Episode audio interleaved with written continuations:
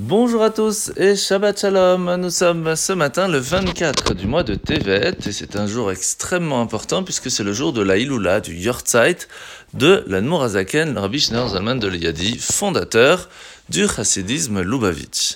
Alors, on sait très bien que la Iloula, ce n'est pas un jour euh, juste pour se rappeler de la personne qui a disparu, c'est vraiment un jour très très fort spirituellement parlant puisque pendant toute sa vie, la personne dont l'on parle, donc spécifiquement aujourd'hui l'Admorazaken, a planté, donné, partagé tout ce qu'il pouvait pour aider le peuple juif. Et tout cela restait limité d'une certaine façon, car lui-même était dans un corps limité. Par contre, le jour de sa disparition physique, lorsque son âme prend son envol, eh bien, aucune limite n'est possible, et c'est alors que tout ce qui a été donné durant sa vie prend la même ampleur et permet à chacun d'entre nous d'en profiter sans limite. C'est pour cela que lorsque l'on parle du fondateur du chassidisme Lubavitch, qui, pour résumer, nous donne énormément de coutumes, mais tout cela, ce sont des choses physiques, des choses matérielles. Le but dans tout cela est de se rappeler l'importance de l'unité du peuple juif, de l'unité des chassidim,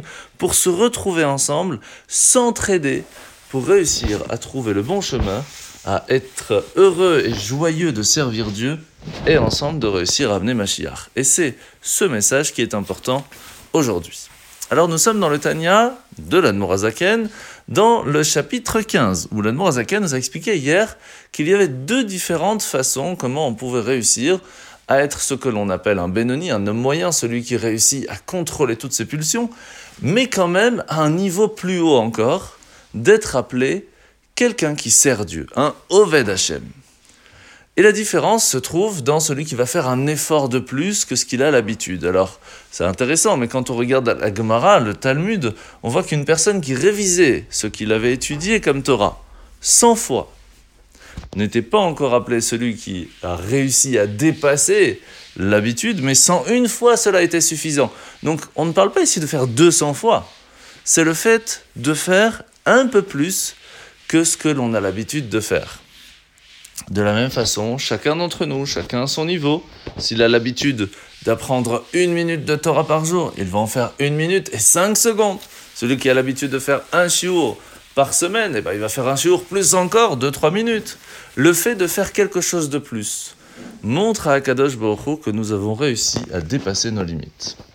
Les mitzvot de ce matin, nous parlons beaucoup de, des fêtes. Alors par exemple, la mitzvah positive numéro 54, le fait d'être bessimcha, d'être joyeux pendant les jours de fête, et on peut le faire de différentes façons, comme par exemple boire du vin, manger de la viande, s'habiller avec de beaux habits, donner des, des bonbons aux enfants, danser.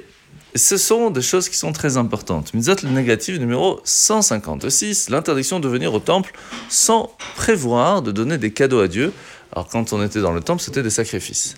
Mise négative numéro 229, c'est l'interdiction d'oublier le Lévi, parce qu'il y a des cadeaux que l'on doit lui donner. Mise positive numéro 15, c'est que le deuxième jour de Sukkot, il est important de se rassembler, tout le peuple juif ensemble, pour étudier et entendre la lecture des cinq livres de Chumash. Et, bien sûr, mise positive numéro 79, 79, tout premier-né animal et Kadosh est saint et gardé pour Dieu. La paracha de la semaine, à la fin de parachat Shemot, Moshe va insister sur le fait que le peuple juif ne voudrait pas croire que Dieu l'avait envoyé, qu'il lui avait donné le pouvoir d'accomplir des miracles, de les sortir d'Égypte. Alors, Hachem va lui donner des signes distinctifs, comme le fait de transformer le bâton en serpent, etc.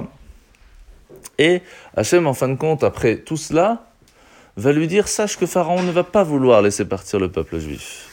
Et après qu'il va subir les plaies, c'est là qu'il n'aura plus le choix, et c'est ainsi qu'il va aller réussir à faire sortir le peuple juif.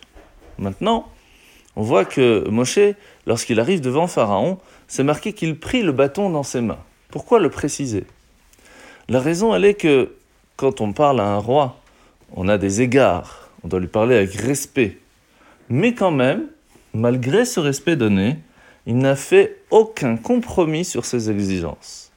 Il a tout expliqué de façon très claire que le but de sa venue était de faire sortir le peuple juif d'Égypte. De la même façon, on doit se rappeler que des fois on peut être confronté à un roi égyptien Ce qui veut dire une personne qui essaye de nous imposer des éléments et un mode de vie qui va à l'encontre de la Torah et de ses, principes.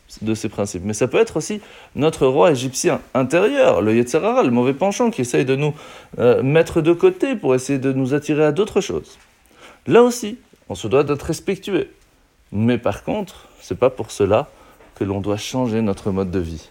Car le judaïsme, la Torah, nous amène à trouver le bonheur dans ce monde matériel et spirituel.